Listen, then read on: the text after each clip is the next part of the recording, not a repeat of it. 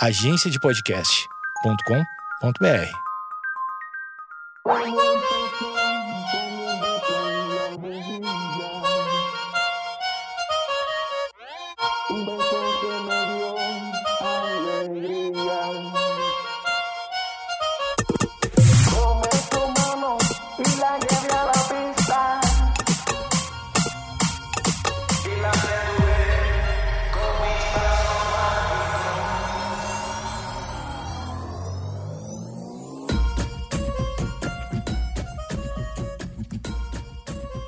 Olá, tudo bem? Como é que você está? Você está bem? Estava com saudades? Hoje tem podcast, evidentemente, o, o episódio número 77, 77, é muita coisa. Esse aqui é o Projeto Mendas, você desembarcou agora, tem mais 76 episódios para ouvir antes. É, é bastante tempo, você pode viajar para sei lá, se você está no Brasil, você pode viajar para os Estados Unidos e ouvir todo o meu podcast. Já deve estar tá dando mais de, de 12 horas facilmente, 15 horas, 20 horas. Ah, tu pode viajar o mundo, acho que dá uma volta ao mundo ouvindo meu podcast. Porque ele é um podcast diário, né? Tem muito conteúdo, muita coisa. Às vezes sou só eu falando sozinho, às vezes sou eu acompanhado de, de, de pessoas legais. É, foi, até agora foi só pessoas legais, né? É, eu não, não, não, não me lembro de alguém com desvio de caráter ou desvio de conduta aí que possa ter me decepcionado depois. Até agora os convidados são muito, muito bacanas, meus amiguinhos. Eu sou Eduardo Mendonça, o Projeto Mendas é um podcast oferecido pela agência de podcast, que tem vários outros podcasts muito legais, tal qual o Esquizofrenóias, da Amanda Ramalho, o Eu Tava Lá, do Brian Rizzo, o podcast do Pi, do Mr. P, o The Borba Cast, do Mauro Borba, Coletivo de Najas, o Asterístico, o Meia Hora Sozinho, todos do Alexandre Níquel, esse grande... É, é, esse é o Zuckerberg dos podcasts, né? Mark Zuckerberg dos podcasts. Bom, Começando o episódio de hoje, lembrando que você tem que assinar esse podcast, e é de graça. Assinar, geralmente era uma coisa que tu pagava, como tu assinava uma revista, enfim. Esse tu assina um podcast, que é conteúdo grátis diariamente, né? Tu assina no Spotify, no Castbox ou no iTunes. Hoje eu estou recebendo aqui, na verdade, tô recebendo um cara que está hospedado na minha casa, que já foi pedido outras vezes no podcast, que é o meu pai, Rogério Mendonça. Tudo bem, Rogério? Tudo bom, Eduardo. É uma satisfação estar aqui pela segunda vez e de ter sido incluído aí no rol dessas pessoas legais que, que vêm falar do teu podcast. É, mas não vai comemorando vitória que tu ainda vai, vai, vai falar bastante aqui, vai que tu pode cair nessa, nessa avaliação aí. É, senti que vou levar chumbo. Não, não, eu quero saber, em primeiro lugar, acabou a minha cerveja que está na geladeira? Não, tu ainda deve ter uma meia dúzia de cervejas intactas intactas. É, me mantive com toda a garra, uh, a perseverança, esse, né? Esse Até... momento. Isso, exato. legal. É legal comentar que a gente está gravando às duas da tarde, então quer dizer, é uma perseverança mesmo, né? Até às duas da tarde não ter tomado toda a minha cerveja que estava na geladeira. É, bom, é, essa pergunta tem a ver com a pergunta que eu vou te fazer. Assim, eu vou, é, eu fiz um podcast, eu fiz um episódio semana passada defendendo quase uma tese de mestrado que agora vai ser embasado por ti, que é o, o defendendo o valor dos botecos, dos botecos de, de, de de bairro mesmo. Boteco, boteco no conceito, no conceito raiz da coisa mesmo, mas não é aquele papo raiz Nutella que eu também acho uma bobagem. Mas eu fiz aqui, eu desenvolvi uma tese meio sozinho, assim, né? De que os botecos mesmo, eles têm um grande valor de formação de identidade cultural, identidade política, tudo assim, e, e uma consciência, uma, uma percepção sobre o seu local. Eu tô certo nisso ou isso é só desculpa para eu beber livremente por aí? As duas coisas. Mas está muito certo, uh, não tem dúvida nenhuma. Os botecos são um espaço muito importante dentro do extrato social, porque, porque eles uh, reúnem pessoas identificadas ou não, mas que se encontram naquele local. E isso é importante. A reunião, o, a convivência e a troca de ideias. Mesmo que essa troca de ideias seja com, com antagonismo, que é uma coisa própria da democracia. Aliás, né, parece hoje em dia que não se pode mais. Mas tem é, ideia contrária. Não se pode ter ideia contrária, mas, mas na verdade isso é a essência, é o cerne da democracia. E, e, os botecos são fundamentais, são, são locais de identidade, as pessoas têm orgulho de estarem com seus amigos. E eu mesmo tenho uma convivência, como tu conhece, com amigos de 30 anos atrás, que eu convivo até hoje através dos botecos, justamente. Justamente. Né? Mas tu é um cara, tu é um cara botequeiro? Dá, Sou, dá para dizer? Mas desde, mas desde quando, sim? Olha, desde bem jovem, né?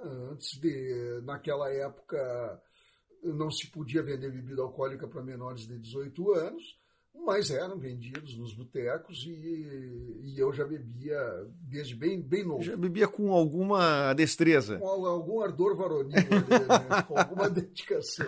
Tá, mas é que o lance da bebida, ele, ele, ele pode dar uma imagem, uma, uma, fazer uma propaganda errada do que da coisa, né? Porque a moral a moral da, da, da, da família, da, da, daquele cidadão, o chamado cidadão de bem, a moral diz que geralmente cria um preconceito ali, né? Tipo, ah, é só um bando de bebum e não sei o quê. Mas tem uma pluralidade de gente muito interessante nos botecos, né? Uma pluralidade muito grande e, e isso é um estereótipo apenas. Por quê? Porque muitas pessoas que vão em boteco não bebem em casa, por exemplo vão ali pela é o seu lugar é o seu lugar é o seu lugar de socializar de sair um final de tarde por exemplo. É um local que muitas vezes as pessoas aposentadas vão aquelas pessoas que as mulheres não querem ver mais, os caras que as mulheres não querem ver mais dentro de casa. O cara passa manda, no... cara, manda o cara passar É um, um tipo um retiro também. É um retiro, Isso. é um retiro. e serve como uma grande terapia, onde se discute de tudo, onde se conversa de tudo, e principalmente onde se brinca muito. Eu ah. sempre tive essa experiência. Tá, ma, mas é um assim, majoritariamente o que tu conhece é um lugar de pessoas que sofrem com alcoolismo ou não? Não, existem alguns casos que em, em, que ao longo dos anos se percebe um agravamento do alcoolismo em alguns amigos, mas uh, não é isso é minoritário, muito minoritário, né? Uh, a maioria das pessoas sabe seus limites, uh, bebe há muitos anos e se mantém ali. Às vezes até a própria idade causa problemas de, de saúde. Claro. Mas, mas no, no geral, não é uma, uma, uma maioria que se complica por causa do álcool, é uma minoria. E tu, e tu tem um exemplo, assim, por exemplo, de um, um exemplo, por exemplo, de um boteco, assim, ou de um bar, enfim, identificado com o local, que tenha concentrado um movimento, uh, sei lá, estudantil, um movimento uh, político, enfim, um, um, um, cerne ali de uma, de uma movimentação interessante, importante para a sociedade, por exemplo, de Porto Alegre, que a gente é de Porto Alegre, né? Tenho sim, tenho mais do que um exemplo até. Uh, eu diria que no ponto de vista intelectual, aonde se reuniram vários intelectuais na cidade de Porto Alegre, foi o Bar Pelotense, que é um bar que hoje não existe mais na rua, na rua Riachuelo, em que as mesas eram com tampos de mármore e que ali se concentravam vários jornalistas, escritores, intelectuais, políticos que saíam da Assembleia Legislativa e da Câmara dos Deputados que ficavam próximos e frequentavam aquele ambiente. Mas, mas, era, era, mas não era intencional, isso surge por é, surge, espontâneo. Surge por afinidade ao natural. Surge ao natural. E ali se criou um grande espaço de discussão e, e muitas daquelas pessoas se, se estão em outros lugares, estão né, seguiram suas carreiras e tal, mas o bar pelotense, que inclusive não existe mais, como muitos botecos não conseguiram resistir, né? ali, no caso específico, a especulação imobiliária, mas em outros lugares por outros motivos. E, esses, ali foi um local de discussão, de troca de ideias, de combate. E combate que eu digo é uma luta democrática, uma luta pelo bem, pela democracia. Né? Isso em que época, mais ou menos? Isso foi nos anos 70. Com a, 70, com a ditadura militar é, rolando. Rolando solto e o pessoal ali trocando ideia e contestando. E, e havia muito. Uh, havia muita. Uh, muito conhecimento. Né? Eu ficava encantado de ver escritores, de ver pessoas mais velhas uh, conversando, trocando ideias e a gente aprendendo com aquilo, né? E políticos também. Você tem algum, algum exemplo de personalidade que frequentava? Ou... Eu, eu tenho vários exemplos, tenho vários exemplos. Eu tenho o, o Alfredo Viseu Pereira, que é um grande jornalista que hoje mora em, em Pernambuco. Né? Ele é casado com a diretora da Globo lá de Pernambuco, que é a Jo Mazarolo, que é uma, uma amiga daqui de Porto Alegre. Tem o Janer Cristaldo, que é um, um, um escritor que frequentava ali que não está mais entre nós. Eu acredito que Foi para os botecos do céu, é isso? Eu acredito que sim. Ah, tu, tu não sabe eu, vai. Eu não tenho certeza. Porque eu tenho, eu, eu, tenho, eu recebi essa informação, uhum. né?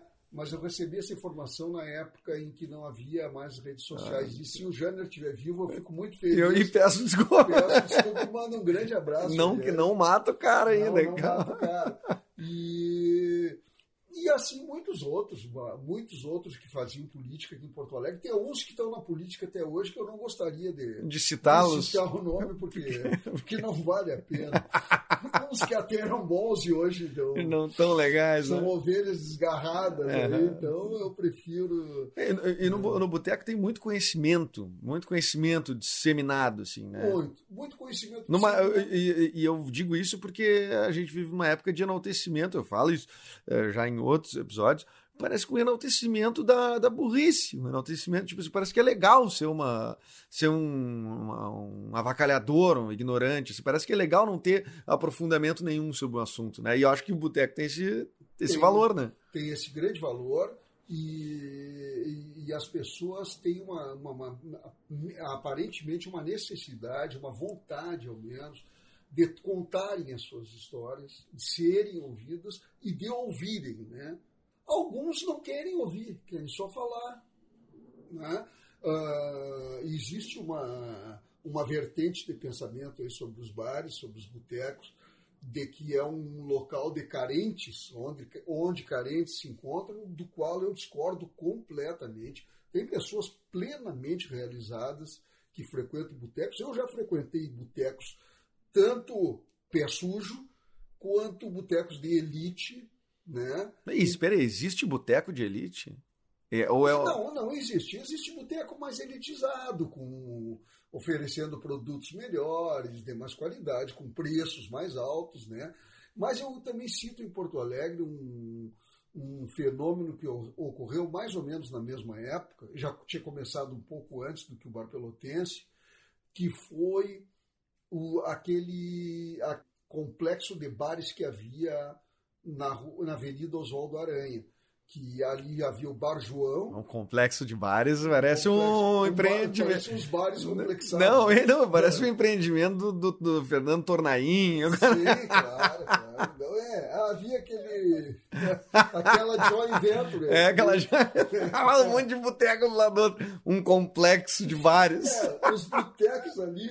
E eles tinham uma característica, como algum, alguns mais novos têm, como a lancheria do parque tem hoje, uhum. que é de atender o pessoal da URGS, da Universidade Federal do Rio Grande do Sul, né? Pois é, o, o entorno de uma universidade federal, eu não sei se toda universidade, toda universidade gera algum movimento no entorno, né? Mas no caso a URGS ali, que é no coração de, de, de Porto Alegre, no, no berço cultural, intelectual de Porto Alegre, é óbvio que ia gerar isso, né? Gerou e gerou por todos os lados, né? Para, o lado da Avenida João Pessoa, perdão, para o lado da Avenida Oswaldo e também para lá para o outro lado da Avenida João Pessoa, que também Onde? é uma botecagem. Para cada porta que saía uma, um estudante tinha um boteco apontado. É, né? inclusive porque ali na João Pessoa é a casa do estudante, né? É, sim. Mas, na, então ali havia o Bar João, o Lola e o Alasca lá no final. Pois é, o Bar Alasca é um bar citado, inclusive, no Bailei na Curva, o espetáculo que eu faço. Sim. É citado no, no, numa cena de RU ali, que a gente faz no, no como se a gente estivesse na, na URGS e tal. E qual é a importância do Bar Alasca? Ele, ele era o mais expoente ou só foi citado ali por. Não, ele era um local de encontro, né? E, e eu lembro, uh, e não consigo ver isso mais em lugar nenhum e a gente tinha pouco dinheiro, por isso que eu tenho certeza que era barato. é que era um local que se comia bolinhos de bacalhau baratos, né? então, se tu souber hoje em dia onde é que existe ou não, Não, não. tem... Bolinho de bacalhau. Quando é que o bolinho de bacalhau virou um item de, de, de caro, né? É, não sei, de uma hora para outra virou caríssimo. E ali era bem acessível o preço, era o Isaac que fazia. E atendia todo mundo com o maior carinho e conhecia todos, todos pelo nome. Pois é, cara, tu falou do Isaac. O, o boteco, o bar, ele se, ele se cria em torno do, do dono? Também, também, também, mas uh, tu vê bem que tem uma. Eu acredito que sim, porque tem, tem pessoas que são muito comunicativas, que atendem muito bem, e, e, e ao, ao natural uh, angariam uma, uma série de clientes, uma série de amigos e formam aquele grupo ali. Mas tem também uma mística é do cara que atende mal, que é mal-humorado. Que também agrega. E também agrega, porque o pessoal já curte aquilo É. ali como uma. Eu, nos botecos que eu fui, a maioria da- das pessoas é assim. É, A maioria dos atendentes é assim. É o cara que agrega por ser mal-humorado e tratar. Até porque é um ambiente meio de. é, em um certo nível, meio até mal educado, porque a maioria são homens, então tem aquela brincadeira quase que é quase adolescente. Ah, vai te fuder e tu, não sei o quê. Tá, toma essa merda aqui. Não, Que é uma claro. coisa que um ambiente com mais, mais é, equilibrado entre homens e mulheres, o cara já, É. já não, não fica, não, não faz esse tipo de. É verdade. Não, e outra coisa, o sujeito tem que impor uma certa disciplina, porque senão a galera toma conta e avacalha mesmo com, com o ambiente, né? Sim, sim. Então ele tem que ser firme, o dono de bar e tal, e, e manter aquela disciplina. ali. Mas tu, teu, a tua, a tua maratona, a tua jornada de botecos na vida, é, ela tá ligada ao local que tu mora ou tu vai atrás do teu boteco mesmo que tu, porque tu já te mudou várias vezes. Sim, perfeito. Não, eu não só vou atrás de boteco, como sempre procurei descobrir outros botecos. Novos. Botecos novos. É. Né? E tu teve um episódio de um boteco que pegou fogo, né? De um que era teu um- boteco. Um que que, que ficou um monte de bebum órfão, é isso? Esses bebuns era um boteco na Avenida Bagé, em Porto Alegre, Aham. que incendiou, que eu frequentei muitos anos, né? E ficou um monte de bebum órfão, realmente. Eu tive, eu tive dois botecos que tiveram fim trágico. Ah, é? O outro foi demolido, que era o Timbuca. Ah, que eu citei, eu citei aqui no podcast. Que o Timbuca, na verdade, foi uma. Para quem não ouviu o episódio, o Timbuca ele foi demolido por uma movimentação dos, é, é, dos moradores do bairro, da né? Associação de Moradores ali da Zona Sul, da, da Tristeza. Que eu, da mim. Pra mim, eles não estavam nem aí com o lance do, do- de ter de ser vendido drogas no entorno ou de ter gente bêbada. Para mim, eles queriam ter uma vista melhor para valorizar as casas deles. Para mim, É. essa é a, é a, a origem essencial de, É, de dentro. O Timbuca reunia um, todos, todas as classes sociais, todas, todas mesmo. Ali pessoas que nem, nem consumiam, não consumiam. Claro, porque ele era na frente de uma praça, ele era na beira do rio. na beira do rio, né? entendeu? Ah, e, e havia ricos que frequentavam ali, muitos, aliás, e vinham inclusive de outros lugares da cidade para frequentar o Timbuca, não é? Ah, e o Timbuca tinha aquela característica de ficar em frente a uma praça e nessa praça alegadamente havia um grande consumo de porque lá dentro do Timbuca não havia, Sim, não é? sim. Só que- cerveja, bebida, só cachaça, cerveja, só- só lícitos. só as bebidas, né, drogas lícitas. E o Sérgio, que era o jamais permitiu, jamais permitiria uma coisa dessa. Então, mas na praça em frente havia.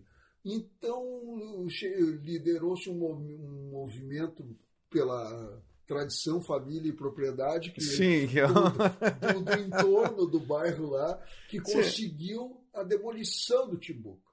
Né? Isso aí gerou o quê? Não existe mais o bar tradicionalíssimo de Porto Alegre, que funcionou por mais de 40 anos, e todo esse pessoal continua indo lá para a praça, Sim. utilizando as mesmas substâncias que usavam. Isso. E hoje, ao invés de comprarem bebida do Sérgio, que morreu devido à demolição do Timbuca, É, ele, não, o Sérgio eu encontrei vivo anos depois ainda. É, alguns anos depois, mas é. ali ele se terminou. Quando o bar terminou, ele terminou. É, ele tinha um outro Timbuca, né, mais para zona. Bairro Ipanema. Isso, é. mas não era mesmo, não era o mesmo. É. E não conseguiu levar aquela galera. A galera não, foi uma ou duas vezes, não foi. Por quê? Porque tem o fator local, né? Tem o fator. fator e aí o, o Timbuca terminou, o pessoal tá ali e a cerveja hoje é fornecida por esses caras que vão com aqueles isopor. Sim, né? na informalidade. Na informalidade. É. Então, é o que eu ouço. O cara abre uma caminhonete atrás cheia de cerveja, vende para a galera ali. Sim. E é isso aí virou o Timbuca. E, e continua o resto tudo igual, o mesmo pessoal que. Só tiraram ali. Claro. É, é para mim tem uma coisa, para mim um motivo real, real não é não é esse que foi alegado. Para mim o um motivo real tem a ver até com, com o lance imobiliário mesmo, de fazer o seu bairro ser mais valorizado. Uh, enfim, a gente sabe que existe esse tipo de, entre aspas, limpeza que se faz. Ah, um bairro que tem muito morador de rua, a associação, por exemplo, vai se importar com isso, porque o seu, o seu bairro acaba sendo menos valorizado né? No, no, na questão imobiliária, evidentemente. Então, eu acho que o bar, o boteco, o, o preconceito em cima do boteco, nesse caso do Timbuca, tem mais a ver com isso, porque aquela associação ali dos, dos moradores ali da Zona Sul, não sei se hoje tem força, mas na época tinha força política. Tinha força política. E conseguiu, enfim, essa coisa que, tipo, não teve serventia alguma, alguma para Porto Alegre. Tem, é, tem, não só teve força política, Eduardo, como uh, o prefeito de Porto Alegre, na época chamado José Fortunati, era contrário à demolição. Se declarou várias vezes um simpatizante, um amigo do Timbuca, e se declarou contrário à demolição. É. Né? Então, é, pois é, para tu ver como as, é, é, as forças acabam se agindo, enfim, com seus, com seus apoios que, que deviam existir internamente na, na, na enfim, é. nas vias sanguíneas da, da, da política porto alegre. também não só apoio político, como entraram com medidas judiciais e tal, e o e o Timbuca não teve como resistir. Não teve como resistir. Né? Não teve como resistir. Tá, vamos continuar essa conversa no próximo episódio, pode ser? Pois não. Bom, uh, batemos agora 22 minutos de episódio, aquele tempo tradicional. Assine aí o podcast, o Projeto Mendas, é, no Spotify, no Castbox ou no iTunes. Amanhã eu continuo com o Rogério Mendonça, falando mais sobre boteco aqui, defensores do boteco, defensores do boteco aqui no Projeto Mendas. E me siga nas redes sociais, arroba Edu Mendas. Queria deixar um abraço aqui pro Thiago. Esqueci de mandar para ele um abraço lá no cafezinho, que é aniversariante, uh, ouvinte aqui do podcast. Um abraço, Tiagão, e para sua esposa, que também ouve a, a tudo e a todos. Bom, amanhã estamos de volta. Siga aí, continue na frequência.